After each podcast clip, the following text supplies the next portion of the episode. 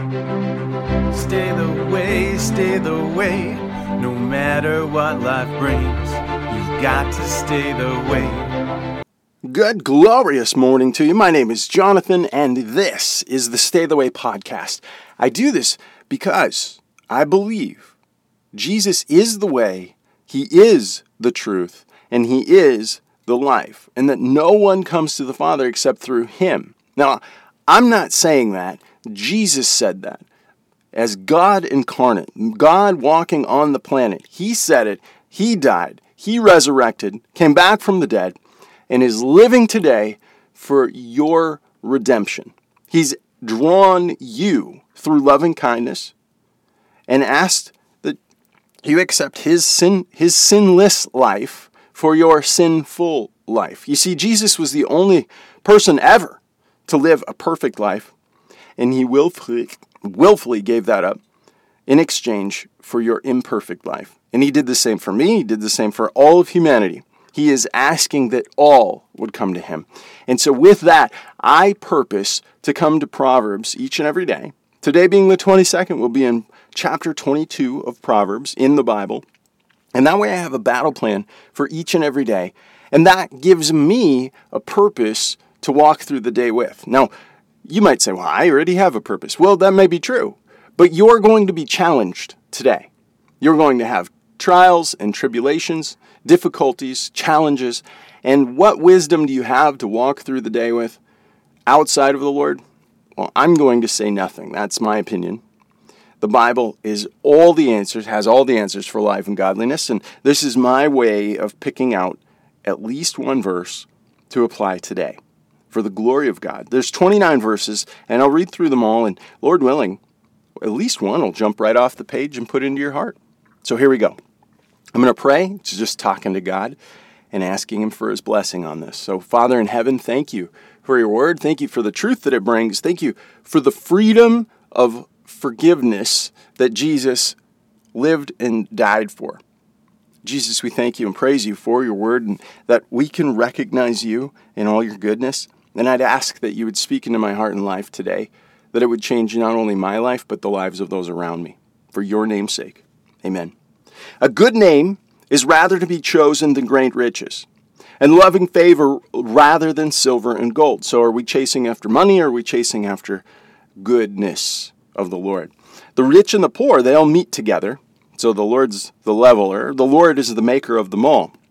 A prudent man foreseeth the evil and hideth himself, but the simple pass on and are punished. By humility and fear of the Lord are riches and honor and life. So the key here is humility. Can I come to my Lord humbly, saying, God, I know I can't do it on my own, but I know you've conquered all and I need your help. And the promise of the Lord is riches, honor, and life. The way, the truth, the life. Verse 5 Thorns and snares are in the way of the froward, and he that doth keep his soul shall be far from them. Train up a child in the way he should go, and when he is old, he will not depart from it. So, some of you million year old Christians are saying, Hey, I did that, and my kid's not walking with the Lord right now. Don't give up. Stay the course. Stay the way. Jesus is the way, He is the truth, He is the life, and He will work in your child's heart. It may take up to the moment they die. But they will not be able to forget the good things that you've taught them, the truth that you've put in their heart. And his promise is that when they are old, they will not depart from it. The rich rule over the poor, and the borrower is servant to the lender. That is absolutely true. He that soweth iniquity shall reap vanity, and the rod of his anger shall fail. He that hath a bountiful eye shall be blessed, for he giveth of his bread to the poor. Cast out the scorner, and contentions shall go out. Yea, strife and reproach shall cease. He that loveth pureness of heart, for the grace of his lips, the king shall be his friend. The importance here is pureness of heart and grace. So, Lord, please fill me up with your grace and purge my heart that it would be pure before you. The eyes of the Lord preserve knowledge, and he overthroweth the words of the transgressor. That's someone who's choosing to sin. The slothful man saith, There's a lion outside. I shall be slain in the streets. The, this is another way of saying the lazy man, the slothful man, will make any excuse up under the sun to not do something.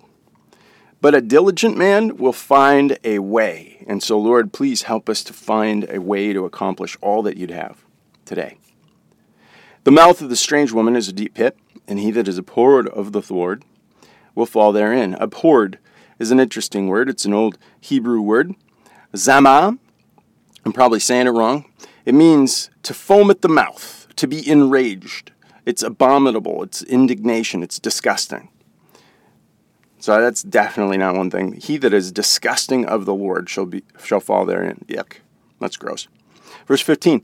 Foolishness is bound up in the heart of a child, but a rod of correction shall drive it from him. So there's an instrument that we would need to use to teach our children, and God's telling us it's a rod. You correct them with a rod. He that oppresseth the poor increaseth riches, and he that giveth to the rich shall surely come to want. Bow thine ear and hear the words of the wise, and apply thine heart unto my knowledge. For it is a pleasant thing if thou keepest them within thee, and they shall be fitted withal in thy lips. That thy trust may be in the Lord, I have made known to thee this day, even unto thee. What is he showing us? Verse 20. Have I not written of thee to thee excellent things in counsel and knowledge? Well, yes, he has. He's given us 19 other chapters of counsels and knowledge. Now, why? Verse 21 That I might make thee to know, write this down, the certainty of the words of truth, so you know they are true and they are certain, that they, thou might answer the words of truth to them that send thee. So you are going to have an answer to those who send you. Rob not the poor because he is poor, and neither oppress the afflicted in the gate. For the Lord will plead their cause and spoil the soul of them that spoiled them. Verse 24 Make no friendship with an angry man, and with a furious man thou shalt not go, lest thou learn his ways and get a snare to thy soul. Be thou one of them that striketh hands, or of them that are sureties for debts. If thou hast nothing to pay, why should he take away thy bed from under thee? Remove not the ancient landmark, which is which thy fathers have set. The last verse today, seeth thou a man diligent in his business. This is important. Being diligent in your business. What's God going to do? God will say, He shall stand before kings, and he shall not stand before mean men. That's not mean like they're angry. It means obscure or insignificant or low men you will come before important people if you are diligent. That's a promise of God, that is not a suggestion. And so, should we be diligent in everything that we do? Answer yes or yes. Yes, of course. We should be diligent and work hard at everything we do as serving unto the Lord, not unto man. Because man's going to have all kinds of expectations that we can never measure up to. But the Lord is just asking you to be faithful in what He's called you to do. And if that is go to work and do a good job, then God bless you, go do it. If it's be a faithful husband, then God bless you, go do it. If it's be a faithful uh, uh, father or mother, God bless you, go do it. Just go serve the Lord with all of your heart, all of your mind, and all of your soul, and He will bless it. Not my promise, that's His. I just believe it. Have a great day You've got to stay the way